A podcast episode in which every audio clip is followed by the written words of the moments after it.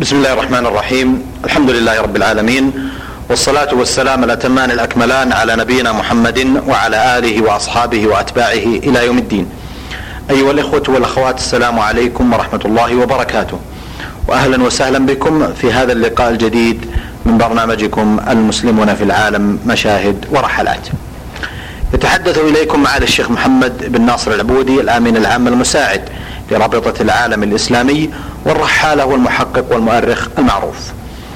آه، معالي الشيخ محمد تحدثتم في لقاءات سابقة وعبر حلقات متعددة عن الهند وطفنا في العديد من ولاياتها وأقاليمها. وتوقف الحديث آه، في اللقاء المنصرم عن ولاية جوجرات تحدثتم تفصيلا عن أوضاعها العامة والخاصة وبدقة عن أحوال المسلمين فيها. لكن معالي الشيخ محمد لنا محطة هذا اليوم في ولاية جديدة فيا ترى أين ستحل بنا هذه الرحلة هذا اليوم؟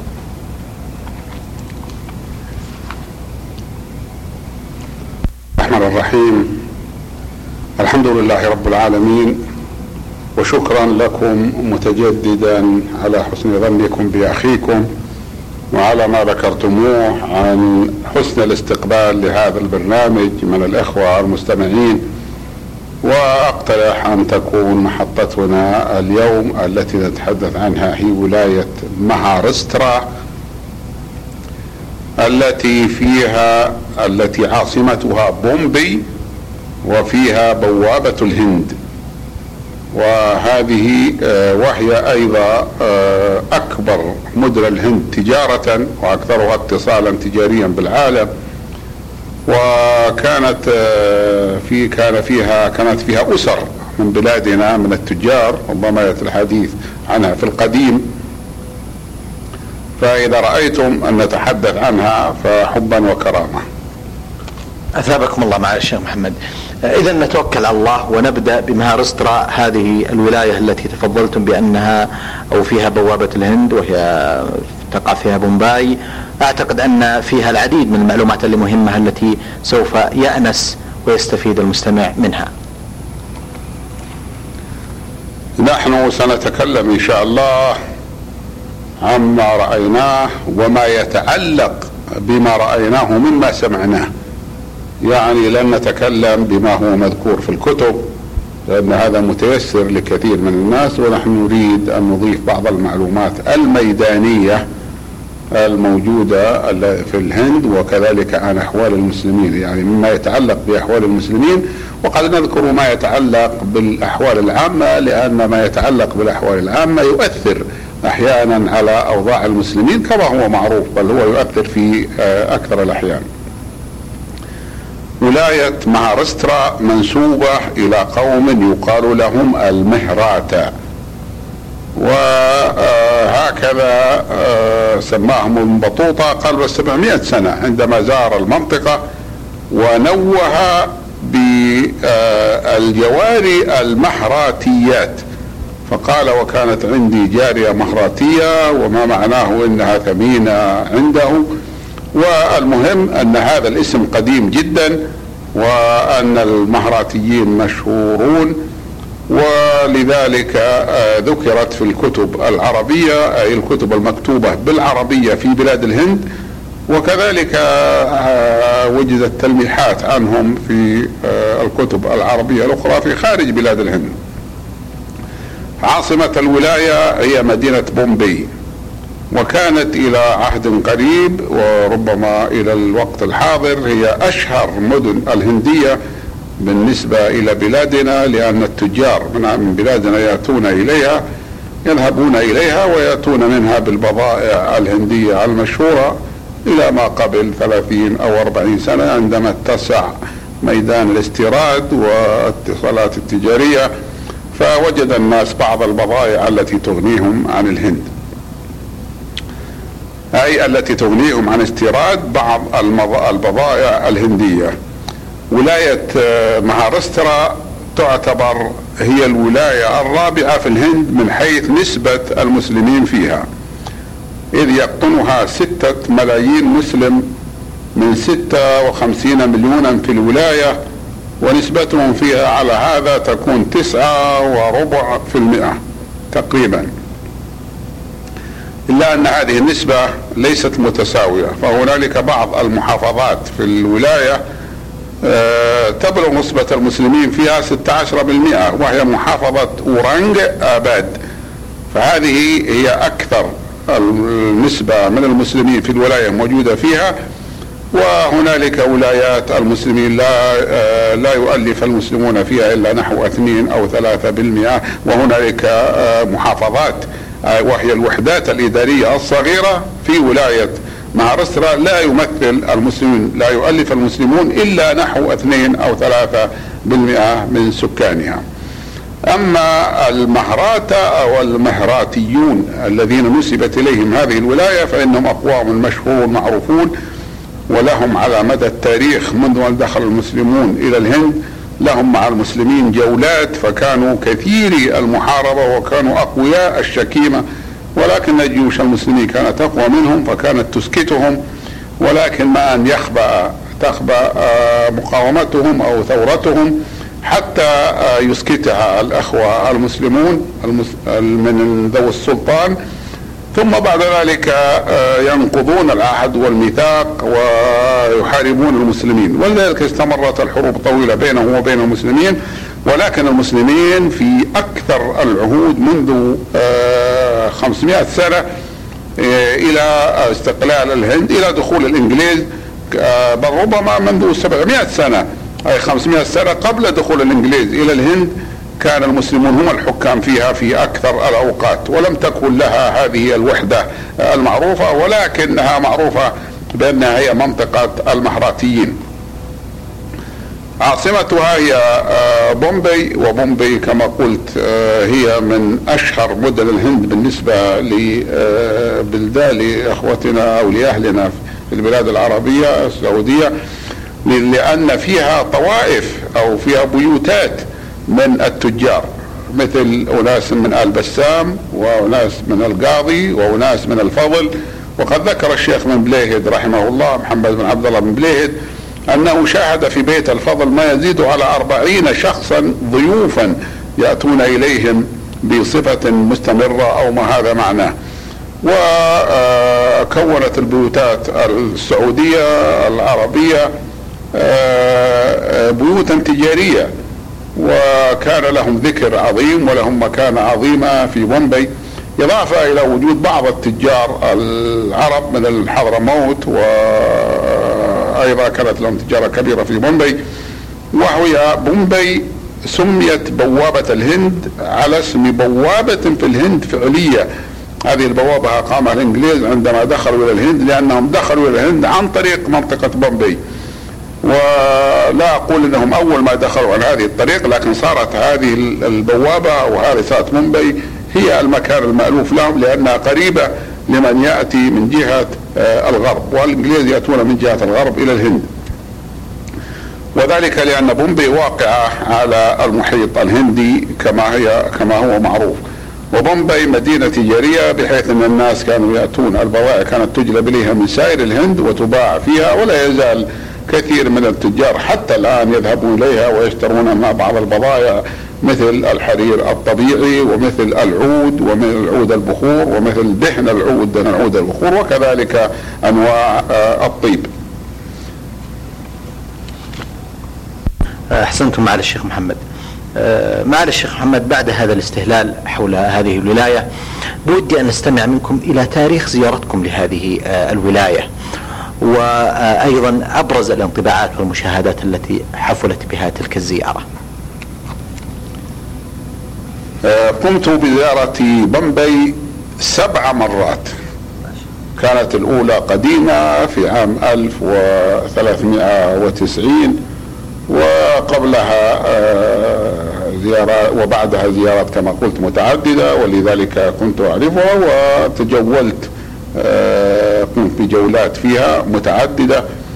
آه، أولا آه، أن أنني كنت في أكثر الأحيان أتصل بالأخوة المسلمين فيها يعني زعماء المسلمين أو رؤساء الجمعيات الإسلامية. فكانوا يرسلون معي شخصا أو أشخاص يتجولون معي ويدلونني على آه، على الأماكن التي تستحق الزياره سواء كانت أماكن سياحية أو أماكن إسلامية مثل المساجد والمدارس الإسلامية. آه، من الرحلات مرة كان صديقنا الشيخ مختار, مختار أحمد الندوي آه، صاحب الدار السلفية في الهند هو الذي استقبلني ووضع سيارة له سائقها عنده آه، في تصرفي وهو السائق يعرف قدر لا بأس به من العربية لأنه تعلمه في المدرسة العربية كما هي المدرسة الإسلامية العربية كما هي العادة في أكثر أبناء المسلمين وهو طالب علم واللطيف في اسمه أن اسمه كفاية الله ابن حماية الله. فاسمه كفاية الله واسم والده حماية الله. وقد تجولنا معه ومع غيره لكن تجولنا معه وزرنا حي اسمه حي مادن بورة هو حي المسلمين كما يعرف في بومبي 35% من سكانه مسلمون. وفيه الدار السلفية لصاحبنا الشيخ مختار أحمد الندوي. وهذه الدار آه، هي دار علمية وإن كانت لها صبغة تجارية. وذلك أن صاحبها الشيخ مختار أحمد هو تاجر وعالم وسلفي. فقد جمع هذه سلفي العقيدة جمع هذه الصفات ولذلك طبع عددا كبيرا من كتب السنة ومن كتب التراث في هذه الدار الدار السلفية. أذكر منها سنن البيهقي كاملا وشعب الإيمان للبيهقي كاملا وعشرات من الكتب وقد جلبت جميع مطبوعاته آه، معي آه، إلى عندما غادرت. بومبي في آخر مرة وبعضها كان قبل ذلك. وزرنا أيضا اماكن عديده منها مثلا مسجد السوق ويسميه بعضهم جمعة مسجد أي الجامع وبعضهم يسميه الجامع مسجد أي المسجد الجامع. ولا ينبغي يفهم من ذلك أنه لا يوجد مسجد جامع غيره بل هنالك مساجد بالعشرات إن لم نقل بالمئات في بومبي تقام فيها صلاة الجمعة. ولكن هذا كان قديم وهو موجود في السوق وقد اعتنى به المسلمون وحفظوا تاريخه وقد كان السوق في أول الأمر. كثير من التجار فيه من المسلمين وربما كانت لهم السيطرة على السوق في وقت من الأوقات ولكنهم الآن قلوا وكثر وكثرهم الهنادك حتى أصبح الهنادك الآن أكثر من المسلمين تجارا في السوق الذي فيه المسجد. وهذا المسجد بعضهم يسميه مسجد السوق وهو مسجد واسع يتسع لألفي مصلي وقد بني آه، بناء قويا فاخرا وعليه أوقاف من الحوانيت من الدكاكين ومن الأبنية وغيرها ومن آه، أجمل ما فيه بركة الوضوء فبركة الوضوء فيها جانب من الأسطوانات أي العمد جمع عمود التي يقوم عليها المسجد. ومع ذلك مبنية بطريقة صحيحة وطيبة والماء موجود دائما في هذه البركة ولكنهم يغيرونه كل بعد فترة وأخرى لأجل أن يبقى نظيفا. وتاريخ بناء المسجد قديم لأن المدرسة التي آه، بجانبه تاريخها مبنية تاريخ بناية في عام 1320 أي في عز المسلمين وسيطرتهم أو سيطرتهم التجارية على السوق. أما المسجد فقد بناه نوخذ محمد علي روني والنوخذ هو صاحب السفينة وهو قائدها. أي إذا كان هو مالكها أو كان هو يقودها لغيره فإنه يسمى النوخذ. وهذه تثنى كاللفظ كان موجود عندنا قديما ومعروف لآبائنا ولكنه الآن غير معروف لأبنائنا لأنه انقطعت صلتهم بالغوص على البحر. كان النوخذ معروف لأنه هو قائد السفينة ومن فيها. وهذا الرجل هو آه، وفقه الله أول الأمر لبناء هذا المسجد وبناه في عام 1253 وهذا المسجد آه، لا يزال معتنا به ولا يزال عامرا بالمصلين ولأن له أوقاف كما قلت والمسلمون لا يزالون لا يزالون في السوق اعدادا آه، طيبة كبيرة ولا يزالون محترمين عند الناس. ولكن أهلنا وإخواننا الذين كانوا زاروا بومبي منذ خمسين سنة أو ستين أو سبعين سنة حيث نقلوا عمن قبلهم أن الحال كانت أفضل بالنسبة للمسلمين وبالنسبة للمسجد في ذلك التاريخ. حتى أخبرني فهد بن مزيد الخطاف أنه زار آه، بومبي قبل 65 سنة. من الآن كان يحدثني قبل 20 سنة. وقال إنه رأى أن في المسجد هذا العمال معهم الصابون والمناشف للمتوضئين محلات الوضوء. من جاء يتوضأ وجد العمال معهم الصابون ومعهم المناشف. فيغسلون أنفسهم ويتوضؤون ثم يتنشفون بالمناشف كل ذلك من الأوقاف الموقوفة على المسجد والتي لا تزال تدر آه، على المسجد ما يكفي ولكن العناية أقل مما كانت آه، من قبل بسبب تأخر المسلمين التجاري عما كانوا عليه في بومبي. وكذلك زرنا آه، مساجد كثيرة وزرنا جمعيات وتعرف جمعيات إسلامية وتعرفنا على الإخوة المسلمين في مدينة بومبي. ثابكم الله معالي الشيخ. آه، معالي الشيخ محمد اشتهرت العند أو الهند بوجود العديد من الأماكن الجذابة أو التي يردادها آه، من يزور الهند آه، عموما أو ما يعرف بالأماكن السياحية. ما أبرز هذه الأماكن والمواقع التي وقفتم واطلعتم عليها هناك؟ الأماكن السياحية التي زرناها هي في الحقيقة آه، كان آه، الدليل فيها بعض إخوتنا آه، واحدا بعد الآخر وزرنا فيها أماكن عديدة بعضها لم تكن عندنا فكرة عن وجوده من قبل ولكننا كما نعلم بعض الحديث يجر بعضا فأذكر أن من الأماكن التي زرناها الحديقة المعلقة. سموها الحديقة المعلقة لأن جانبها الذي يلي البحر هو الشارع الذي يسميه العامة شارع كورنيش والمراد به شارع الشاطئ وبعده هو البحر الذي هو المحيط الهندي فهي واقفة جانبها صخري واقف فوق فوقه التراب ولذلك سموه الحديقة المعلقة وهي حديقة جيدة لأن فيها أشجار من أشجار الهند وفيها زهور آه، كثيرة متنوعة مستنبتة ومعتنى بها وفيها إلى ذلك شيء غريب في قسم منه تسمى حديقة الحيوان. وهي في الحقيقة ليس آه، في الحقيقة أن ما فيها ليس حيوانا وإنما هي أشجار قد قصصوها وقلموها حتى أصبحت لها صفة الحيوان. فتجد شجرة قد قلمت وجعلوا فيها قضبان من الحديد داخلية دقيقة لا يراها الإنسان وأشرطة بحيث تبدو كما لو كانت حيوانا ثم يقصونه. فهنالك مثلا شجرة على هيئة الغزال وأخرى على هيئة الفيل وثالثة على هيئة البقرة ورابعة على هيئة بعض الصقور وهذا أشياء هذا شيء جديد لا نراه في غير هذه الحديقة في العالم وربما كان هذا من نقص من قلة ما رأيته من العالم ولكني لا أعتقد أن ذلك من القلة لأنني رأيت أشياء كثيرة في العالم. وكذلك من بين الأشياء التي يذهب بها الناس يذهب الناس بالسياح إليها مقبرة البارسي وينطقونها بارسي بالباء المثقلة وهي قريبة من الفاء.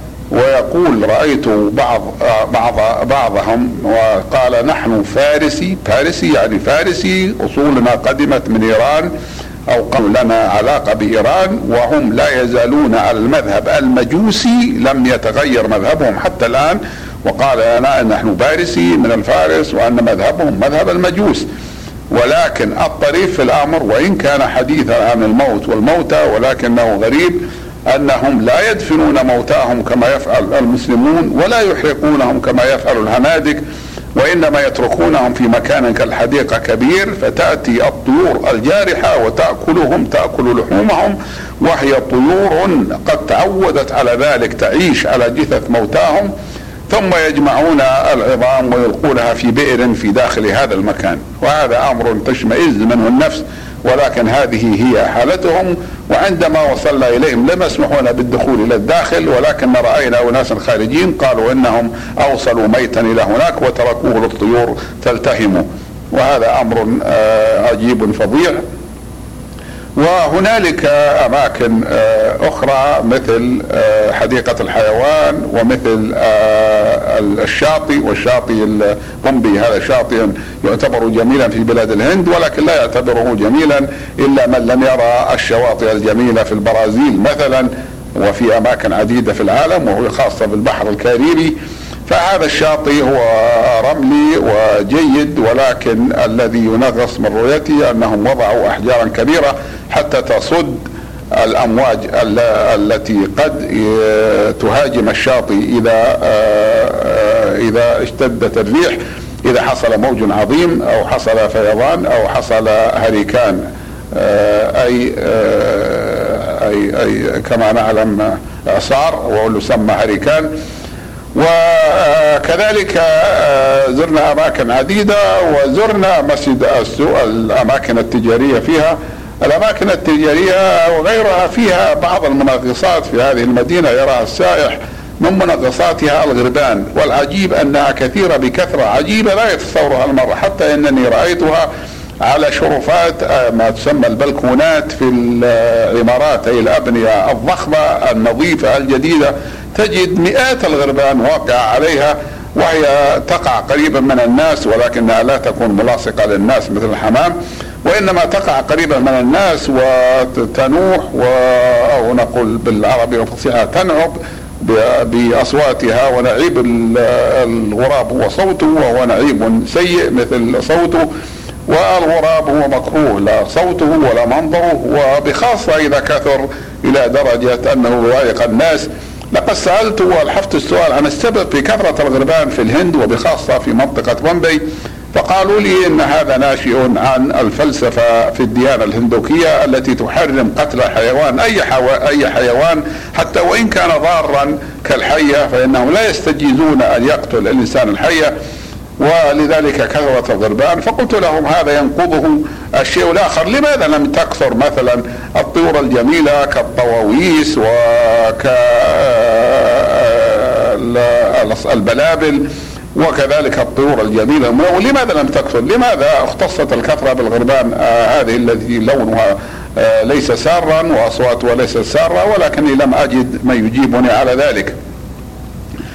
وكذلك آه، من المناقصات الشحاذون الملحفون الذين لا يجد الإنسان نظيرا لهم في العالم في إلحافهم وإلحاحهم على السائل أذكر أن فتى منهم آه، جاء إلي يسأل وهو واقف فصرفته قلت له ما في شيء وقلت له شكرا ترزق الله بالعربية لا أدري أن فهم أم لا ولكنه فهم الإشارة وظننت أن هذا كافي وإذا به يقول لي مرة ثانية وثالثة فلما عرفت لغتي أخذت أمي برأسي يمينا ويسارا إشارة الامتناع لأن هكذا في الهند يؤمون برؤوسهم.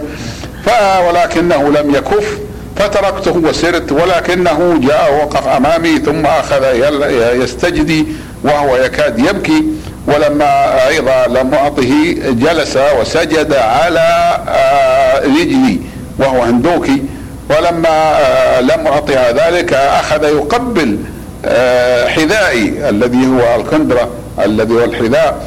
ويصل فما استطعت أن اعطيه لأنني قلت للإخوان هذا هذا لا يمكن نتخلص منه إلا إذا اعطانا شيئا يسيرا. قالوا احذر هذا ينظره الآن مئة عين أو أكثر من أمثاله فإذا أعطيت واحدا غمرونا ولم نستطع أن نتحرك منهم.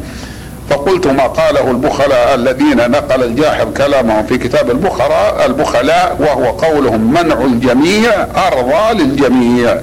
وأنا أقول منع الجميع أكثر غضابا للجميع ولكننا لا نبالي بغضبهم في هذه المسألة فليغضبوا ما شاءوا لأن الإلحاف في المسألة مسؤول عنه ولا نعرف أن كان هؤلاء بالفعل يستحقون أي أنهم جوعى أو ما أشبه ذلك يستحقون ما يعطون ولكنهم يعتبرون هذه يعتبرون هذا السؤال مهنة ولا وكل من زار إلى الهند يعرفهم ولكن الفظيع في الأمر أن بعض هؤلاء الشحاذين الملحفين هم من ذوي العاهات الظاهرة.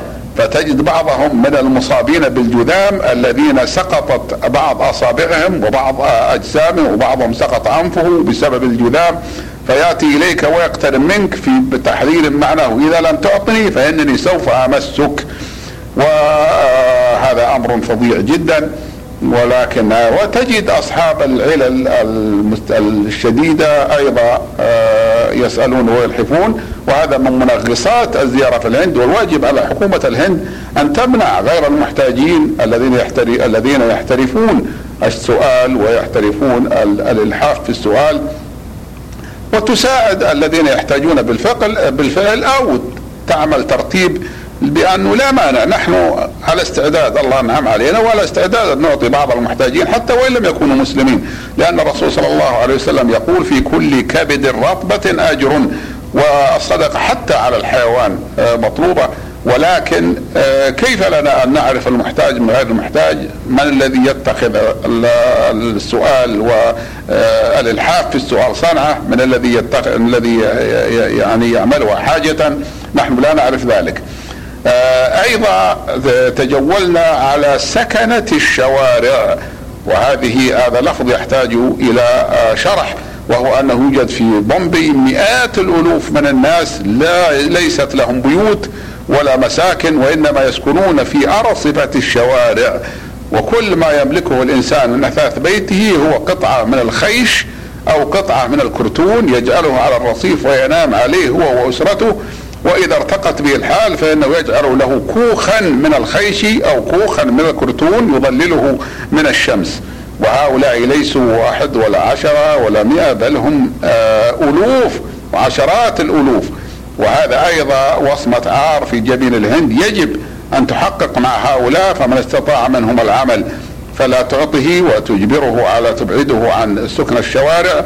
ومن لم يستطع منه عمل فينبغي أن تساعده على شيء آه، يعيش ومما رأيته من السكنى المحلات العامة أنني رأيت في ضاحية في بمبي آه، أنابيب ضخمة للمياه أرادوا بها إما تغيير الأنابيب القديمة أو أنابيب إضافية فوجدت أنها مسكونة بطوائف من الناس يسكنون فيها إلى حين تحتاجها الحكومة إلى أن تدفن وإلى أن تستعمل وقد استعملوها مساكن. وهذا أمر لا يوجد في غير الهند ولكنه لا يوجد في جميع مدن الهند وإنما آه، اشتهرت بومبي بسكنة الشوارع أكثر من غيرها من المدن آه، الهندية. أثابكم الله معالي الشيخ. آه، في الحقيقة توقف عند هذا الحد حيث أن وقت الحلقة قد شرف على الانتهاء راجيا أن يكون فيما ذكرتموه وتفضلتم بذكره الفائدة والنفع للجميع. أيها الأخوة والأخوات كنتم تستمعون إلى معالي الشيخ محمد بن ناصر العبودي الأمين العام المساعد لرابطة العالم الإسلامي آه، والباحث والرحالة والمحقق المعروف متحدثا عن مشاهداته وانطباعاته عن أحوال المسلمين في آه، الهند في هذه الجولة التي لا زلنا نقضيها مع معاليه. نلقاكم على خير في لقاء جديد. من هذا البرنامج في الأسبوع القادم بإذن الله تعالى في رحلة جديدة من رحلات الشيخ محمد العبودي وتقبلوا تحية من محدثكم محمد بن عبد الله مشوح. والسلام عليكم